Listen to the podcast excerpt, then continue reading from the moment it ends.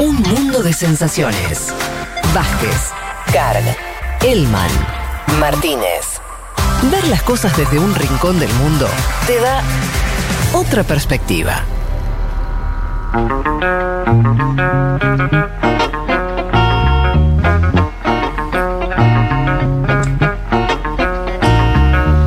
No, no nos desviemos de la, de la última, del último contenido formal de este programa, que está entrando temprano, aparte, bien, ¿eh? Hoy estamos, estamos, hoy estamos bien.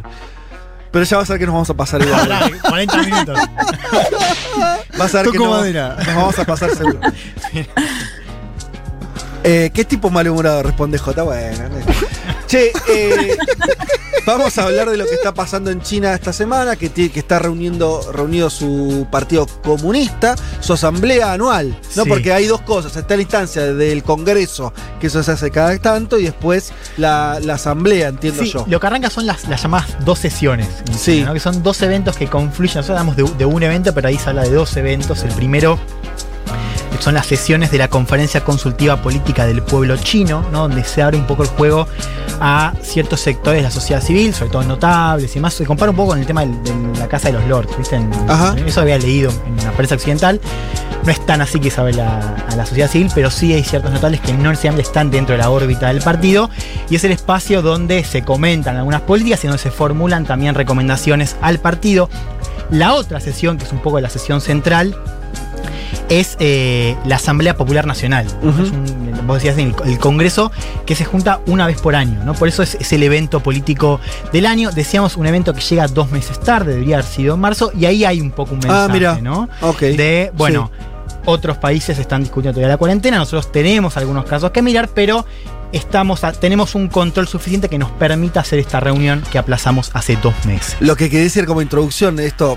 No, después vas a hablar de justamente de las cosas que están discutiendo ahí, es para que entendamos, es complejo China obviamente, pero al mismo tiempo se entiende fácil. El, el, nosotros en Occidente tenemos distintas tensiones eh, a la hora de tomar decisiones, gobiernos y demás.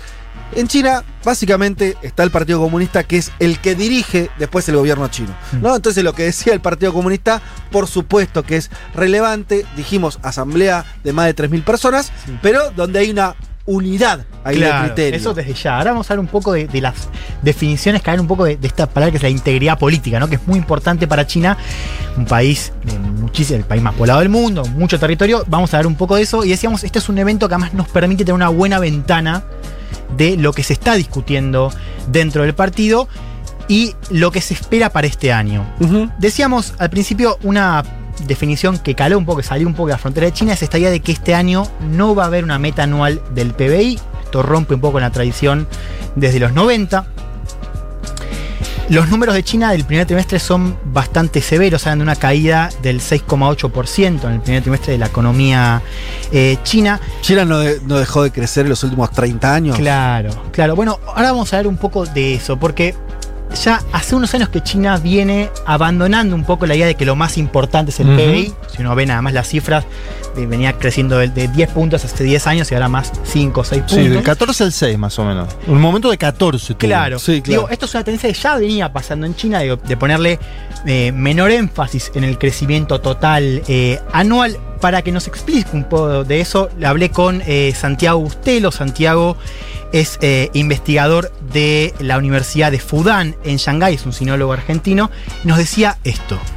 Que en verdad en China ya desde los últimos años, desde la llegada de Xi Jinping al poder, se coloca cada vez menos énfasis en el número final de, de, de la tasa de crecimiento o en alcanzar altas tasas de crecimiento para darle más importancia a cuestiones más cualitativas en términos de este, nada, avances tecnológicos, reducción de la pobreza, eh, metas de reducción de emisiones medioambientales este, y lo que se podría decir más la estructura de, del crecimiento más que el número. Bueno, esto que decía Santiago es importante, es una tendencia que ya venía pasando en los últimos años, ahora digamos se acentúa con esta idea de la incertidumbre del COVID, nos hace pensar que hoy eh, no se puede formular una meta anual y nos concentramos en otras cosas. Mencionaba Santiago el tema medioambiental, eh, cuestiones de desequilibrio interno, cuestiones, digamos, de eh, la conjugación del campo-ciudad. Esa, esa, ese desbalance que China viene tomando nota hace un tiempo. El foco principal, en este caso el foco económico, está puesto en la creación de empleo, sobre todo eh, el, el empleo urbano, ¿no? O sea, hay una meta que es que el desempleo urbano deberá mantenerse por debajo del seis por ciento, fue cinco punto tres el año pasado el desempleo urbano, y la meta es crear nueve millones de empleos en las ciudades. Para que se una idea del desafío, China con la pandemia ya ha perdido más de veinte millones de empleos Uf, en las ciudades. El desafío este se lo pusieron ahora. Claro, este es el desafío. O sea, recuperar los veinte, recuperar los veinte y hacer nueve más. Crear nueve millones de, de empleos, claro. Okay. Esta es la idea para, para este año. Es un desafío, decíamos, esto de, de, de la ciudad como algo que ya venía pasando en las metas, digamos, o, o el foco en, del Partido Comunista Chino en los últimos años. Y ahí hay un tema, porque lo que pasa con cuando vos crecés a tasas de diez, doce por ciento en un voto, tenés un, un tope, digamos, sí, en, en un montón de áreas, ¿no? Obvio. Un tema era, con la migración brutal a la ciudad se dio, digamos, un fenómeno que tiene varias aristas. Una es el tema del de, eh, problema de la vivienda en la ciudad. Otro tema es el tema del empleo. Y ahí había un foco puesto en, la, en pasar empleo al área de los servicios. Pero ¿qué es lo que pasa? Los servicios son, en el marco de la pandemia, los empleos más, eh, más precarios, digamos, o más amenazados uh-huh. ante un parate económico tan fuerte. Por eso, digamos, ese crecimiento eh, en el desempleo, y la idea es crear nueve millones de empleos para eh, este año. Algunas cifras que menciono al pasar: el déficit fiscal se va a elevar al tres coma seis por ciento, hay un pequeño margen para que autoridades, sobre todo locales, puedan eh, elevar el gasto público para hacer frente a la crisis, sobre todo, digamos, un, un estímulo eh, interno. Se suma también el objetivo de, de inflación, tres punto cinco, en dos mil diecinueve el, el, la inflación había sido dos punto nueve, o sea, hay un pequeño eh, margen para, para que haya más eh, inflación. Quiero hacer un foco en el tema de la pobreza, porque si uno veía, China tiene metas, bueno, muy a largo plazo. Una meta era dos mil veinte, fijada en dos mil diez, para hacer principalmente dos cosas: duplicar el crecimiento económico uh-huh. y eliminar la pobreza. La idea del crecimiento fijado para dos mil veinte no se va a alcanzar, digamos, duplicar el de dos mil diez. Este año debería crecer al seis por ciento, cosa que no va a pasar. Ah, sí, la pandemia era realista, porque más o menos, o sea, por ahí, por ahí está, o iba sí. a quedar cerca. Iba a quedar cerca, muy de duplicar cerca de, de, de duplicar el, eh, ese crecimiento fijado en dos mil diez. Sí. Después hay otras metas a dos mil veinticinco, dos mil cuarenta y nueve, sí, sí. pero esta era una importante. El otro foco, el tema de la pobreza, ¿no? Que mm. este es un tema que Xi hizo una bandera muy fuerte. Me contaba Santiago del énfasis en Xi, eh, en reducir la pobreza, sobre todo la pobreza rural. Tengo un audio eh, de, de Xi comentando en estos días sesiones un poco cómo enfrenta China el desafío de la pobreza. Lo escuchamos.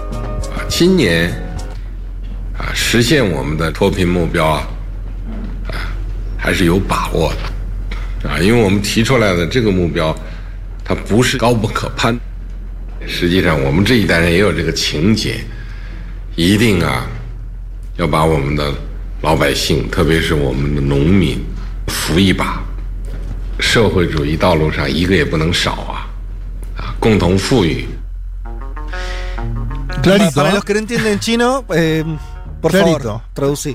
Traducimos. Estamos confiados de que vamos a alcanzar nuestro objetivo de erradicar la pobreza este año, porque no se trata de un objetivo inalcanzable. Así lo ve nuestra generación. Tenemos que apoyar a nuestra gente, especialmente a aquellos de zonas rurales. No vamos a dejar a nadie atrás en nuestro camino para construir el socialismo. Juntos vamos a alcanzar la prosperidad común. Esto decía el eh, presidente de China. cinco millones y medio de personas todavía siguen en la, en la pobreza eh, hoy en, en China. Este va a ser, diría yo, el, el objetivo de año. Digo, en, en relación a la población por, es una cifra muy chica. Claro, por eso decía, ¿no? Es, es, es, digamos, no es tan inalcanzable este objetivo, no. Y va a seguir muy presente en este dos mil veinte. Este fue un poco la, eh, el protagonista, ¿no? La meta protagonista de, de esta sesión. Leí también el reporte de, del primer ministro. El reporte no lo da Xi, sino eh, el primer ministro de, de China, Li Keqiang, ¿no? Uh-huh. Es un reporte, ya debe estar en español, yo lo leí en inglés, pero está en español. Está bueno porque realmente da una buena pauta de cómo está encarando este año China, lo pueden buscar en, en internet.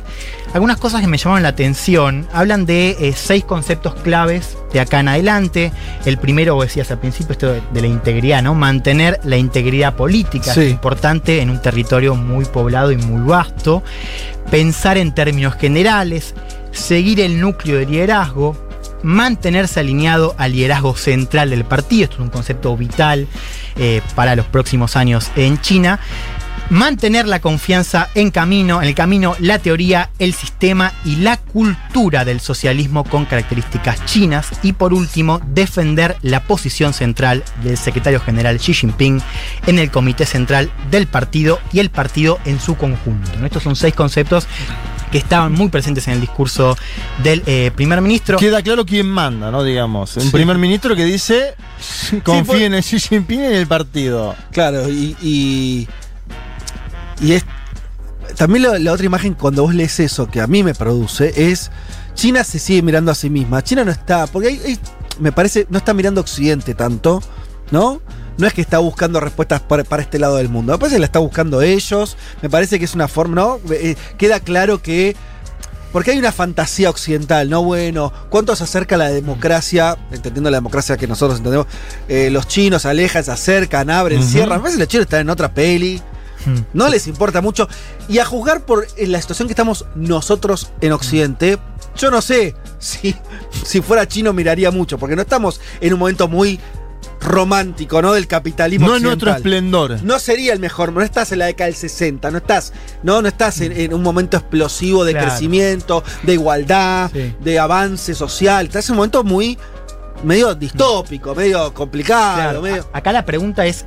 cuánto el shock externo va a complicar los desafíos internos de China, claro, ¿no? Sobre obvio. Todo este tema del, del empleo y la pobreza. Para mí ahí está el foco más sí. que en la cuestión de cambio, de juego y demás, ¿no? Sí. O sea, ahí está claro el punto, ¿no? De ver a la pandemia como un desafío para los objetivos internos, que son los más importantes en el caso de China. Algo que decías vos recién del tema de, de pandemia, hay algo que me, me llamó la atención también del discurso del primer ministro para ver un poco cómo está pensando China este juego multilateral, ¿no? Leo una cita de, del reporte.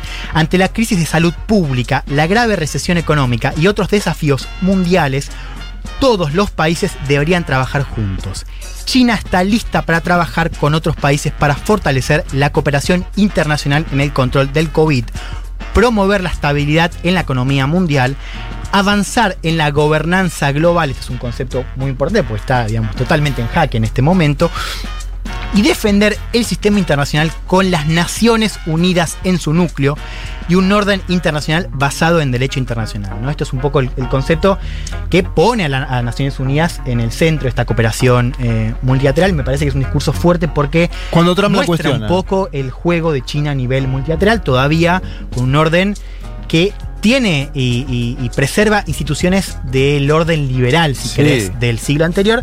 Y un énfasis muy marcado, y esto es algo que eh, los sinólogos, sobre todo, digo, me lo dijo Santiago, pero también me lo dice todo el tiempo Dafne Stesso, que está escuchando este programa, esta idea de el ascenso pacífico, ¿no? O sea, que China habla y volvió a mencionar en este reporte esta idea de buscar o seguir buscando un desarrollo pacífico, ¿no? Y promover la amistad y la cooperación con otros países. Hasta acá el eje económico del discurso. Quiero hacer brevemente un paso por el otro eje que despertó eh, mucha polémica, controversia en Occidente, que es la parte del discurso más asertivo, más nacionalista que se vio en esta asamblea, la, la primera asamblea después de las protestas masivas en Hong Kong, ¿no? Es la primera vez que China responde como partido de unidad a estas protestas y lo va a hacer aplicando una ley de seguridad nacional que ya despertó nuevas protestas y críticas eh, en la isla. Es una ley, decía al principio, mucho más severa que la ley de extradición que despertó una ola de protestas masivas y que duran todo el año. Si uno vio Hong Kong en el pasado, todo el año hubo mm.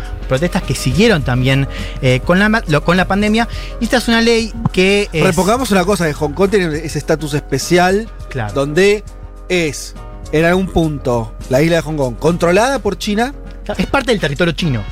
Con independencia política, claro, en algún grado. Sí, con... El tema es en algún grado. O claro, sea, lo sí. que están discutiendo es ese grado de autonomía, claro, al final. Es la clave. Claro. De los dos es, sistemas, ¿no? Claro, uh-huh. es, es, es eh, un país, dos sistemas. Es el, el, el sistema de gobierno.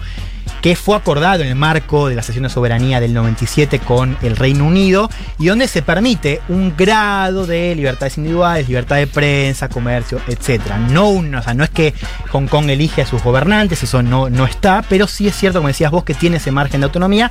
La pregunta y lo que se dice ahora de Hong Kong es si esta ley va a terminar por hecho del, de este sistema. Uh-huh. Es una ley que eh, va a impedir, según decían en este Congreso, cualquier actividad separatista o terrorista, va a impedir también la subversión de los poderes del Estado y la injerencia de poderes extranjeros. El punto clave es eh, si la ley abre una vía para que los servicios de inteligencia chinos desembarquen en la isla y empiecen a controlar de manera similar o con cierto grado lo que se hace en China, ¿no? Esta, esa parte más del... De, sí, un, el control estatal. El control estatal, digamos. Como vemos, digo, si se va a trasladar un poco eso con esta ley a Hong Kong, ahí está un poco... Ya hubo incidentes, hoy hay movilizaciones, eh, hoy domingo, eh, son muchas horas más, ¿no? Pero en Hong Kong hay uh-huh. mo- movilizaciones con incidentes, gases lacrimógenos, bueno, despertó algo ¿eh? este debate, Juancito. Sí, bueno, ya, y sí, hoy hay eh, protestas y me parece que van a seguir, digamos, en, sí. en estas semanas, por esto que decía Fede, de, de cómo se ve como una amenaza a ese sistema y que es una ley más severa que la que despertó la oleada de protestas el año pasado. Como asterisco diría, es un momento de pandemia, ¿no? Donde el mundo estaba focalizado en la pandemia y donde también no es lo mismo salir a protestar en dos mil diecinueve Totalmente. Que en dos mil veinte, pese a que vos tengas cierto control. Por ejemplo, antes ellos tomaban los aeropuertos, ¿te acordás? Que fue una de las medidas. Ahora ya no hay aeropuertos porque no, no hay vuelos. En fin. Claro. Hay hoy en, en Hong Kong, digamos, en esa, en esa transición eh, del noventa y siete, hay una mini constitución llamada la, la Basic Law que prevé la redacción de una ley de seguridad nacional. Esto está en la Constitución, pero cuando se intentó hacer en, dos mil, en dos mil tres hubo también una protesta masiva muy fuerte. Por eso decía, hay un riesgo en que China vuelva a plantear este tema ahora en un contexto donde ya tenés una, un levantamiento popular significativo. Para seguir pensando en esta cuestión doméstica, hablaba con Santiago ayer de cómo se ve este tema de la puja territorial con eh, países como Taiwán, con Hong Kong, digo, de, de cómo desde se China. ve, claro, cómo se ve desde China. Y me respondió que me parece muy Ajá. interesante. Lo, lo escuchamos a Santiago Bustelo eh, otra vez.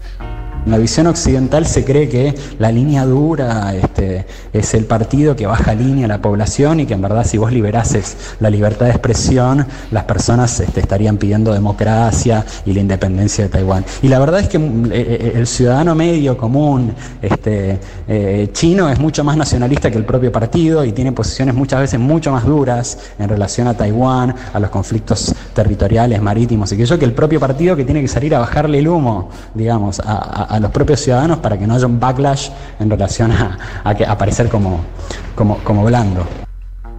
Bueno, es interesante porque es esa, ese comportamiento yo creo que también en muchas sociedades occidentales ocurre, ¿no? Que los gobiernos, esto es, es antiintuitivo lo que voy a decir, sí. pero es, es así. Muchos gobiernos son más moderados que sus sociedades en algún uh-huh. punto, ¿no?